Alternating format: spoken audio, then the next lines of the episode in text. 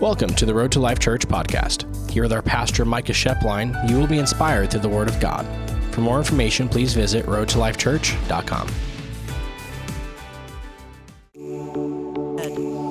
Amen. With that, today we are talking about something. They've been throwing that up early every time. I love you guys up there. We're going to talk about something called Do It Afraid. Everybody say, Do It Afraid. Now, here's the deal. If you notice, there's a little bit of a picture on the side. I'm going to get to that. Let's get a blow up picture of what that is. Now, if you notice, it's two kids holding an alligator. Now, you're only going to hear me say this one time ever in church, but if you look at the tall kid's crotch, he is peeing his pants. Now, if you guys want to know who this is, this is not Google online. This is not like, oh, I saw this and it was funny. This is my brother in law. On the left side, the infamous Tyler. And uh, what's funny is, is Grace showed me this picture, and first off, I died laughing. Second off, next time I saw him, I had to get the download. So I looked at him and I said, Why didn't you just not hold the alligator? And he said, Well, I mean, I had to hold it. And I'm like, Well, did you know you were going to pee your pants? And he's like, Dude, it's an alligator. It's like there was like no really good explanation for why you should pee your pants holding it, except for like, dude, it's an alligator. Why wouldn't I hold it? Like, okay. So, anyway, we're talking about doing it afraid today. Doing it afraid. Thank you, Tyler, for that. I asked for permission before, and Tyler's the kind of individual who absolutely would not care that I did that. He's supposed to be watching online. His words, not mine. I watch online because I like wearing pajama pants.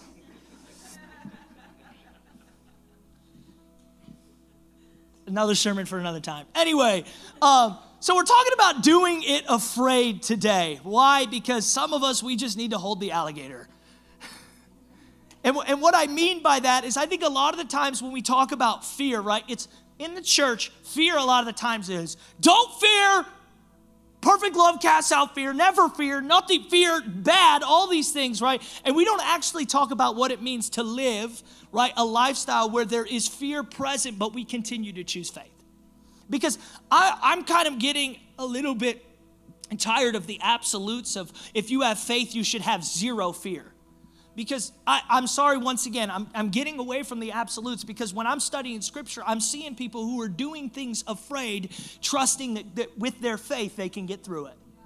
And, and i believe that really when we boil down a lot of what we're struggling with and dealing with it's actually rooted in fear and and not like fear like ooh i'm scared but it's like fear of failure fear of rejection right?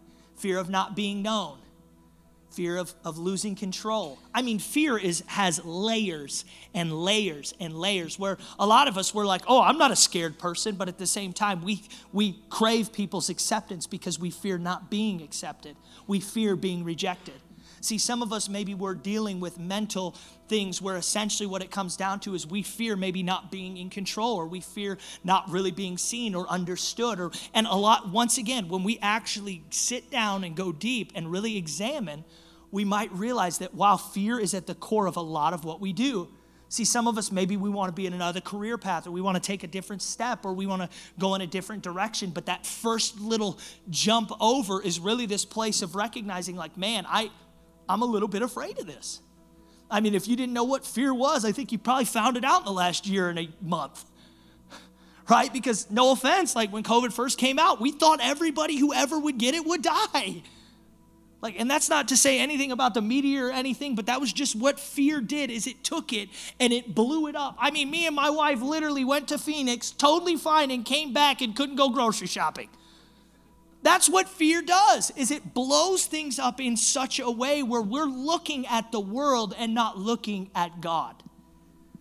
Because actually, when you're looking at God, what you might find, and I'm just going to be completely honest with you, is that my walk with the Lord now is after now working in the ministry and, and doing some things is it's just easy for me to look and say, wow, I'm afraid of it. I should just do it.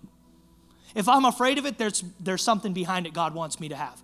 And what he's doing is he's testing my faith. And that's, a, that's like almost like bare basic. And the other thing is I ask myself, some of you guys will get a kick out of this, but will it good, be a good story? Yes? Okay, I'll do it. Case in point, alligator pee the pants, right? I guarantee it's like, yeah, would Obviously, it wouldn't be as funny as if he didn't hold the alligator. But at the same time, now it's a great story. And I think a lot of us, right, we're just thinking so much about fear and what it does and how it controls and debilitates and all of these things. And what we're not realizing is what we can do when we overcome it. Because to be honest, most of our culture, most of our way of living is just rooted in just a byproduct of what fear is. I mean, depending on what you're what your stream of information is, whether it's social media, whether it's news outlets, whether it's people that you like or whatever. It's just easy to just wade into an aspect of living a fear based existence and not really trusting God. And I'm not sitting here saying that faith answers all the questions, but I can tell you this is faith gets you through the fires and you can look back and you might have scars, but you're stronger. And I think that's really what it's about today is there's a passage of scripture that we're going to focus on in Deuteronomy and Joshua. And I want to set the table because I think a lot of us don't understand the narrative of what's going on in this particular passage. If you know anything about the Old Testament, Moses, this guy that we're not really talking about but kind of are today, he's a big deal. Now, I'm going to give you a really big Old Testament uh, overview in about 20 seconds. What I mean by that is that when God creates man, what happens is his man falls and sins. And that wasn't God's intention. He wanted relationship and he wanted to be able to walk with man. And so what happens is, is when man falls, he essentially tries to give man another chance. And what happens is his sin just takes over. And so what happens is he looks and he says, I'm going to restart this thing with Noah. And so he brings about a flood that consumes all of the earth and he resets mankind with Noah's lineage, where he's like, okay, I'm trying this again. Second time it should work. Only problem is, didn't work. So Noah's lineage ultimately doesn't work out. So what happened is, is God now for the third time is trying something. We went Adam, we went Noah. Now we're going to try something, and it's called the children of Israel, and it starts with a man by the name of Abraham. He looks and says, "This man is righteous. He follows me. I'm going to meet with him and say, I'm going to have a covenant where I have your back. I'm going to take care of you." I'm going to prosper you. I'm going to bless you. I'm going to be with you. And ultimately, if you choose me and stand with me, I'll always fight for you. And Abraham's like, sweet, I'll do it. So what happens is, is Abraham dies, but God's hand of favor and blessing is so upon him that when a famine happens, he goes into Egypt and has crazy favor. And what happens is, is Pharaoh recognizes, wow, this guy's got insane favor, and actually enslaves all of those descendants. So all of these people who are supposed to be the chosen ones are now enslaved in Egypt. And God says, No, I had a covenant with them. I'm going to take care of it. And he raises up a redeemer by the name of Moses. Now, Moses takes over, and essentially, how many of you guys know? I, it would be a lot easier to follow God if we had a burning bush telling us what to do. Like Moses' story literally starts with a burning bush telling us how to live and what to do and to follow him and having a conversation, right? I'm not gonna lie, that would make my life a lot easier if the next time I walked past a bush, it got my attention and told me what to do. But what does Moses do? He sees all these miracles and leads millions of people out from Egypt, does all this incredible stuff, and leads for decades in a godly way. And towards the end, he kind of falls off a little bit, and God says, You know, because you sinned a few times, I'm going to let you die overseeing the promised land, but you're never going to step foot in it. I'm going to bring this guy named Joshua. Now, Moses' story is told from infancy to death and adulthood. Joshua's story? No. Joshua just is kind of like brought up, Joshua, son of Nun. Just like, oh, he's a spy, we're going to send in, he's got a good reputation. Now, how many of you guys know it actually in Jesus' Gospels, when you look in Matthew, Mark, Luke, and John, there's something called the Transfiguration, where when Jesus was on earth at one point, he went up on a mountain and Elijah and Moses met him there and just had a conversation. So, what does that mean? Moses is kind of a big deal. Kind of a big deal. And so, what's happening now is what we realize is that Joshua is replacing Moses. Now, pause, because here's what you have to realize. We say the word replacing, Moses is like borderline Jesus of the Old Testament. And we got some nobody coming, and now he's going to be the one leading them in the promised land. And some of us are like, well, that's easy. All he's going to do is take them from the desert into the promised land. Pause. No, no, he's not what actually we find is that Moses pulls him aside and says, Hey, you're gonna have to fight for every inch. Every inch of ground in the promised land, you're gonna have to fight somebody. And you wanna know something actually really consolable? Is he looks at him and he says, You're gonna have to fight, and every person in the promised land will be perceived as greater, stronger, and mightier than you. Pause. It's March Madness right now, right? I mean, the little guys that could. There's been tons of blowouts this, or not blowouts, upsets this last weekend. I'm kind of excited about it. Two of them Christian universities, Alabama Christian, ORU, Oral Roberts. Sorry, Jack. Too soon, Ohio State fans. I'll pray for y'all later. Um, but but I do think that that's really funny considering the circumstances of what we're talking about today. But essentially, imagine if you show up at the NCAA tournament and we're, once again, we're looking through the lens of Moses telling him every person will be stronger, mightier, and more advanced than you. Don't worry, I'll fight with you. Imagine all you show up. I was at a game on Friday. I went down to Indianapolis with a couple of guys and we caught a game, right? If every person on the floor is five foot two and everybody else on the other team is seven foot four, who do you think's gonna win? Like, if, if you're looking on outside appearances in basketball, they're warming up like these guys can barely make a layup. These guys are doing windmill dunks every time. These dudes can barely make a jump shot. These guys' warm up line is taking jumpers from half court. If you're looking at appearances, who do you think's going to win? Obviously, the ones who look like they're going to win. So Joshua is essentially Moses is like, hey, every time you look at him, just don't think about the outside appearance.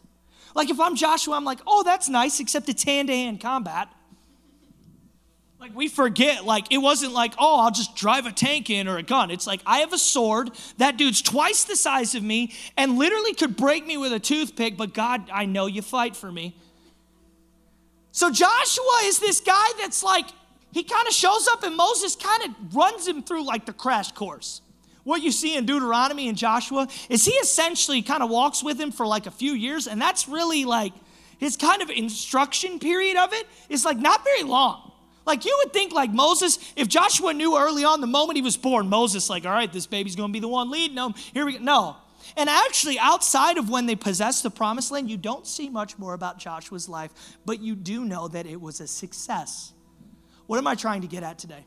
We're going to look at a couple references, and I want you guys to note how extreme kind of it starts to become, where Moses is just having casual conversations, and you're going to notice there's a theme.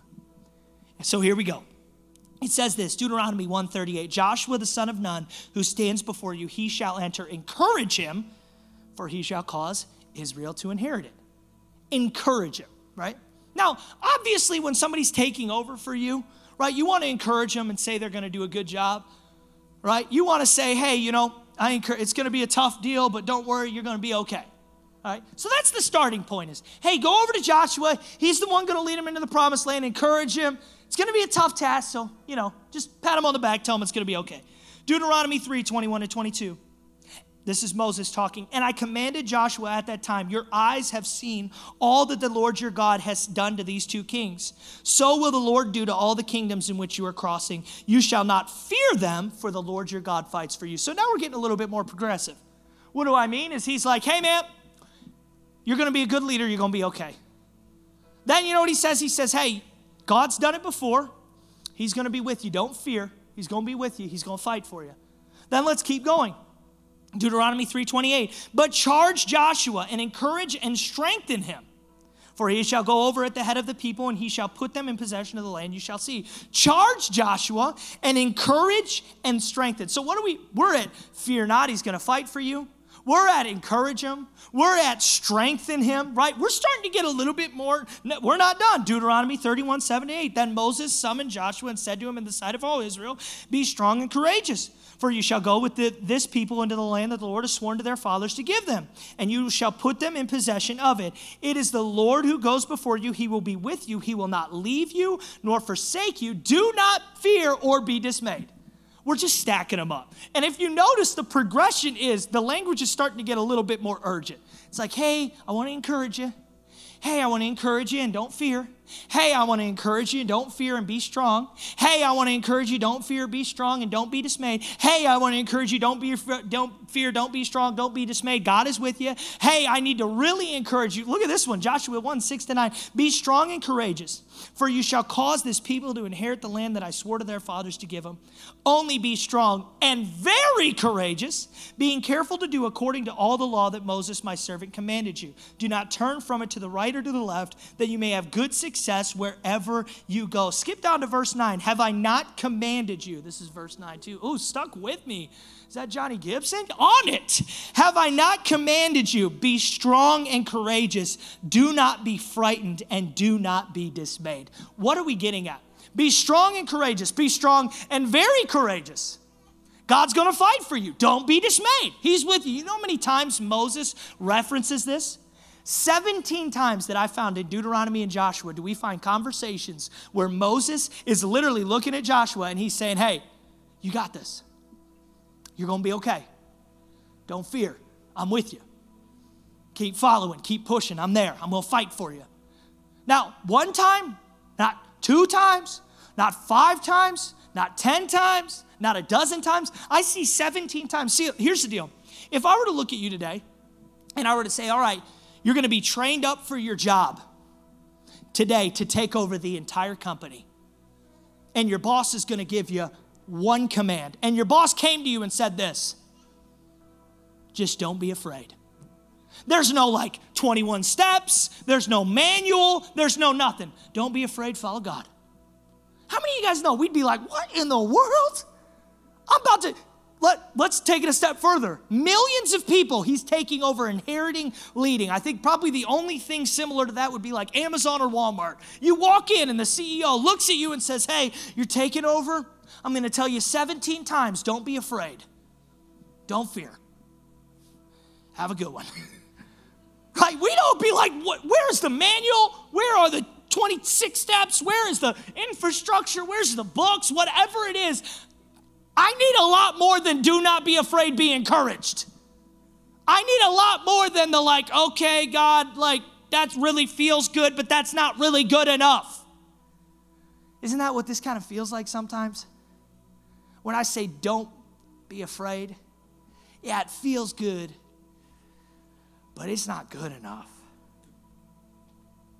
And man, I think that's really where the enemy wants us to be is that when God reminds over and over, don't be afraid, do not fear, is that we don't look and say, okay, God, that feels good, but it's not good enough. But we actually realize that there's power behind those words. See, the reason why Joshua isn't talked about a lot is because he succeeded.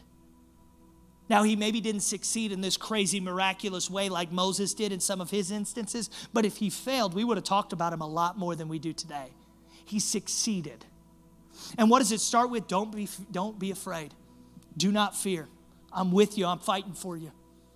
Don't shy away. I'm right beside you. Don't be dismayed. Be encouraged. See, this is, like I said, this all sounds good within reason, but all of a sudden, when reason doesn't add up, it doesn't sound good anymore because faith and fear they run perpendicular to each other and it's just way easier to go with the flow of this world than actually believe that we're supposed to live trusting and not fearing. See a lot of us we maybe lie awake at night and we have the fear really at the core of why we can't sleep. Maybe some of us we look at our families and all we can think about is the fear of uncertainty the fear of maybe what's going on within your home or within your marriage. Some of us, we look in our bank accounts and all we can think about is how it's not adding up, and then the fear of what that means. And all of a sudden, it's just easy to live there, stay there, camp out there, and trade in what God wants your faith to do for what your fear has defined you as. Because fear can easily stereotype you, it can easily keep you in place, it can easily tell you how to live, and it can easily rob you of your faith because that's just how the world lives. See, Joshua, I'm, not, I'm doing a bad job in terms of what he was up against. You want to know how bad the children of Israel were? They literally couldn't follow God outside of just following Moses. They weren't following God, they were following Moses if you really break it down. Every time the dude was gone, they had a, they had a breakdown. I mean, I'm not going to lie, like, Moses at one point met with God so long that he came down from the mountain and the people couldn't even look like him because he glowed so bright.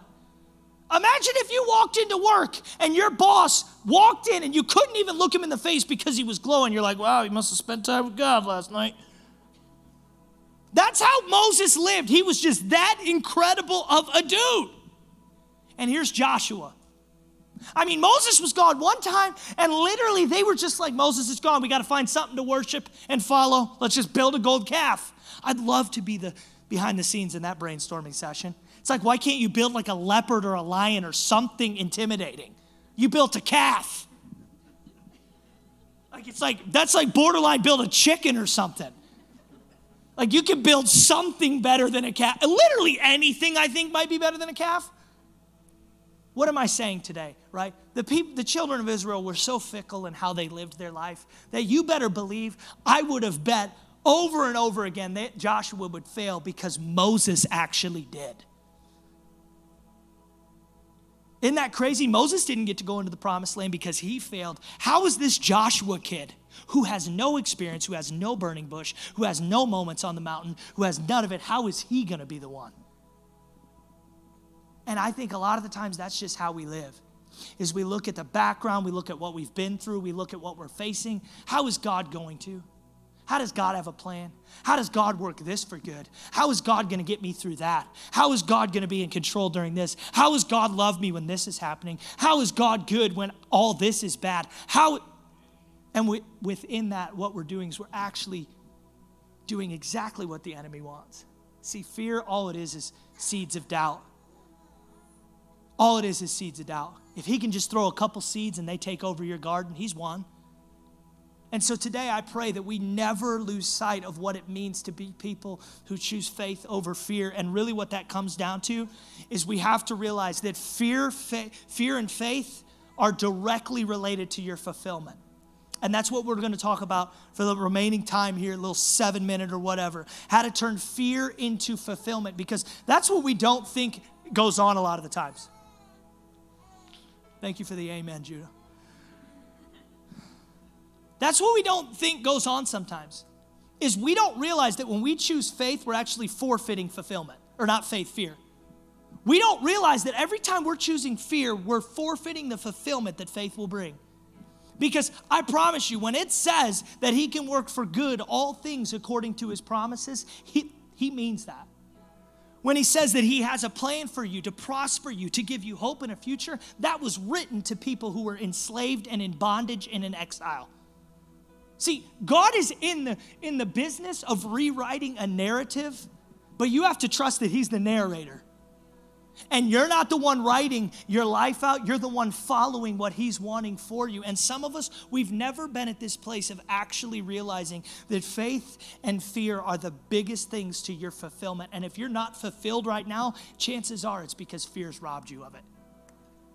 It's not anything other than that. If the number one command for a man leading millions of people from a desert to a promised land is not 26 steps of how to defeat an enemy 20 times bigger than you, it's not the ABCs of what being a CEO of God's chosen people is. It is fear not. I am with you and I fight with you. I would venture to say it still can work for you. Fear to fulfillment today, the first one. Fear is a connection issue. And some of us, we're gonna, we're like, well, that's easy. Fear is a connection issue. Not to bring Tyler back into this, but I had to. I actually told my in laws last night this. I've been learning a lot from Tyler's life because his stories are incredible. A few weeks ago, me and, uh, me and Matt were actually going out. Sieber, one of my good buddies, we were going out and I invited him to come along and he said, I can't because my car's not working. And I said, Oh, okay, what's wrong with it? Oh, dude, it's not been starting. I think it's a starter or something like that. I'm like, Okay. So all week he's texting me like how it's not working. Sometimes it does. Drops it off, and for three days it's at the shop. And the shop owner calls him and says, Hey, you can come pick it up. He goes, Okay, how much is it? He says, It's free. He said, Well, what do you mean? He said, Well, you should just check your post connections and tighten them next time because they were just loose. It's just a screwdriver. And man, how many of us, right? We're really just not connected to the thing that can start our lives. Like, how many of us, if we actually broke down, like, how connected are you with God? We might find that, wow, actually, when I assess my life and my lifestyle, I may not be connected to the source of power. How many of us, like, if we were really, really honest, right, and we really had to ask ourselves the question, what does our connection look like? We could really honestly answer the question, it's really good on Sunday mornings. There's a passage of scripture, Psalms 54 4. It says this Behold, God is my helper. The Lord is the upholder of my life. Now, pause. When I read this, I was at my house in my office reading this, and I stopped and I said, God, I thank you that you are the upholder of my life. And I just started praying because it was a reminder that yes, God is the upholder of everything that I am. Now, pause. If you looked at this and said, God, thank you that you're the upholder of my life, what would that feel in your spirit like? Because what scripture does is it cuts between flesh and bone and it reveals your standing. And I think a lot of us, we can pray, God, thank you, you're the upholder of my life, and inside know that we don't mean that. We could say, God, I thank you that you're my helper. I thank you that you're my upholder. But deep down, we know that our connection doesn't actually define that. And I'm not trying to be hypercritical. I'm not trying to absolutely bulldoze today. But what I am trying to do is get us to realize that fear will rob you of fulfillment. And if it starts with connection, you have to start analyzing yours. And so today, behold, God, thank you that you are my helper and thank you that you are my upholder. Man, that is a great place to start, is when we can actually ask ourselves and evaluate our connection. I very rarely do this in the middle of a sermon, but I actually started a book a few weeks ago. If some of you guys are wanting maybe a little bit more practicals, once again, I love when people ask me for practicals because I'm like, okay, we've never had more access to the Bible. We've never had more access to teaching. We've never had more access. And I listened to a podcast this week about how, how on the American church we're all about learning, but we're not about obedience we want to learn everything and not obey anything. And it was like super convicting because I've heard messages all the time where I'm like, Amen. Then it's like, God's like, You gonna obey that? I'm like, I don't know. Probably not. I'm like, The Common Rule by Justin Earley. Great book. The Common Rule. And essentially, it breaks down four daily practices and four weekly practices to make sure that your connection is good. It's an incredible book. That's one where if you're looking and saying, man, I need to evaluate my connection, you should check that one out. It's like 10 bucks on Amazon. The second one, there's a difference between self help and Christ help. Man, and this one to me, in our in the church today and in uh, really the western world we're all about self-help if i sprinkle a little bit of this sprinkle a little bit of this sprinkle a little bit if i get a little bit of the spiritual thing if i get a little bit of the healthy thing if i get a little bit of this practical thing if i then all of a sudden wabammy See, self help, what it does is it wants to make you a better version. No, God wants to make you a new creation. Those two things are different. See, some of us, what we want is we want God to make us a little better, but God only wants to make you new. And this is where it gets hard because when the rubber meets the road, see, self help is I'll do this, I won't do that. I'll do this, I won't do that. I'll do.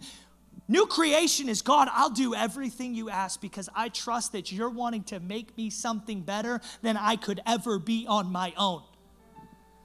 See, we want the self help, which is kind of easy and a little bit feels good and almost is trendy nowadays.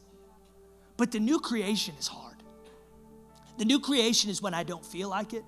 The new creation is when I read something and it's convicting. The new creation is when I'm challenged to my core and I know I need to change and I choose to. That's what new creation is.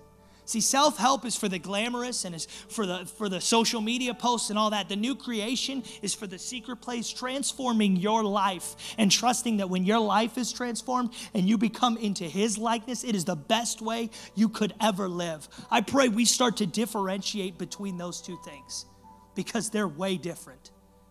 They're way different. Romans 12, 2. Even look at this. Do not be conformed to this world, but be transformed by the renewal of your mind. Now, listen to this that by testing you may discern what is the will. So, essentially, what it's saying is when your mind is renewed, it's renewed so that when you go through things, you can test them to discern the will of God. That doesn't sound awesome. Like, I'm not like, God, renew my mind so when I'm tested, I can discern. But that's what renewal's for. That when you're tested, you can discern. You know what the will of God is? Where, what He wants you to do, the decision He wants you to make, the way He wants you to live. That's what it is. But I love how it's broken down because some of us, we're wondering, why do I need to renew my mind? You need to renew your mind so that you can discern what the will of God is when you're going through testing. That's it, basic. Romans 12, 2. And I pray today, once again, that we realize that it's not just about, okay, God, I want to do these things, I want to do that thing, but it is, God, I need to be a new creation so that I can discern when I am being tested what your will is and I can be obedient because I do not want to live in the desert. I want to go in the promise. See, Joshua, Moses drug the children of Israel kicking and screaming to the edge, and now this nobody new guy is supposed to bring them in. He could have easily just failed and they settled in that desert, but guess what? Renewing the mind of following God, renewing the mind of being a new creation allows you to not think how this world thinks, but to think how heaven thinks. And an aerial view is a lot better than a landscape one. The third thing is reframe how you think. I can, I will, I'm going to. I'm not gonna lie, if I had a nickel for every time I heard I can't, I won't, and I'm not going to, I mean, if we asked ourselves, I can't, nah, I probably won't, I'm not going to. I mean, that is just like, that's like common language. But what you see in the Bible is I can, I will, and I'm going to. And if we could be a people of faith, see, some of us, our fear might be solved if we just change those couple words. You know, I feel like I can't, but I can. You know, I might feel like I won't, but I will. You know, I might feel like I'm not going to, but I am. See, if we can maybe reframe that, because here's what you need to realize. I'm stealing this one from John Bevere. Amateurs built the ark, professionals built the Titanic. Which one sunk? Some of us, we want to be perfect all the time. And we think that you have to be perfect. And no, all you got to do is follow God because if you're thinking you need to be professional to make it following God, you've missed the context. If He can take some nobody farmers and have them build a billion foot long ark for two of every animal in the world to survive a storm that overtakes everything, and then professionals build a Titanic that sinks on its first voyage, I'd much rather have Noah's sauce and man, I, will be honest, it's so hard sometimes when you know God has called people, you know God has something in your heart, you know you're supposed to do something, and all it is is I can't. And all it is is I won't. And all it is is I'm not going to. See, all we want to do is be validated by everybody else and not be empowered by Scripture. i will be honest, I stopped being validated five years ago. Because when you step on a stage, if that's how you live, God weeds it out first. And so, what you have to realize is that if you want to be, I can, I will, I'm going to, it starts with understanding His word and following His spirit. Because there is nobody going to validate you into the creation that He's called you to be. Because that creation far surpasses people's thinking, it far surpasses what people label you as, it far surpasses stereotypes, it far surpasses what your upbringing was. When you realize, that a mindset of I can, I will, and I'm going to, partnered with His Spirit and His Word, is actually the lifestyle you're supposed to live, that validation, it's not there anymore. Because validation doesn't exist from a secular world when we're serving a kingdom God. Church, can we be people who don't look at everything and then determine what it is that we're going to do inside, but rather our inside determine everything of what we're going to do on the outside. I, I just, I, my last thought is this. Got a cough. Don't worry. I'm good. That's what happens when you yell a lot. Got one more service. We're going to yell. And this one might sound basic too, but I think it's important. Fear is not handled timidly. You must attack it because it wants to destroy you. A few years ago, I had a guy who lived with me. And he came in one day and he owned a pet fox. Yes, that's F O X. and he came in one day off my deck, just white as a sheet, terrified.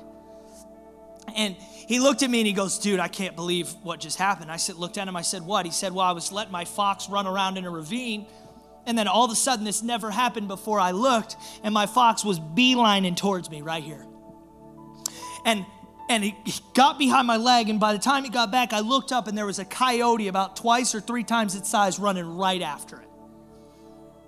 And I didn't even have time to react. And as it got closer, this is, and my yard isn't that big. So it's about 20, 25 feet. He sees this coyote, looks at it, looks at his fox, and just punts it. Dead serious, just punted it. And he said it let out a big whelp and ran away. I was like, dude, you just punted a coyote? We'll pause. What would happen, that coyote, when it was running toward him, if when it got close? Because that coyote wasn't just trying to have a good time with the fox, that coyote was trying to destroy it. And some of us, we don't realize that the enemy is running, fear is running right toward us, and he's trying to destroy your happiness. He's trying to destroy your fulfillment. He's trying to destroy your calling. He's trying to destroy who God's created you to be. He's trying to destroy your relationships. He's trying to destroy all that thing. And if he can get fear to run by and get to it, and some of us, we don't want to address what we fear head on. We don't want to deal with it. We want to brush it under the rug and hope. And instead, what happens is it becomes a cycle. And I'll be honest, if you allow it to become a cycle in your life, it can be a cycle in your son's life. It can be a cycle in your daughter's life. It can be a cycle in your granddaughter's. See, generational curses is not just this thing where it's like, wow, that sounds really weird and mystical. No, actually, the entire Old Testament is one big generational curse. Walk away from God, come back. Walk away, come back. Walk away, come back. Walk away, come back. Walk away, come back. Judges alone, I think, has 24 or 26 different references of people walking away and coming back from God. What am I trying to say? Is that we have to aggressively deal with the fears that we have because if we don't, they will destroy us.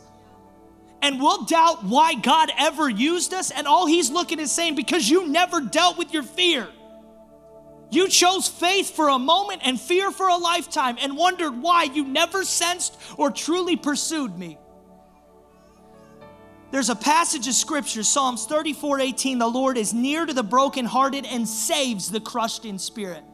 See, a lot of us, we think brokenheartedness and crushed in spirit is every reason we fall away from God, is a good enough reason we don't follow Him, is a good enough reason we can discount, discredit, and throw Him out in the trash. And what it actually is, is when you're brokenhearted, He's near.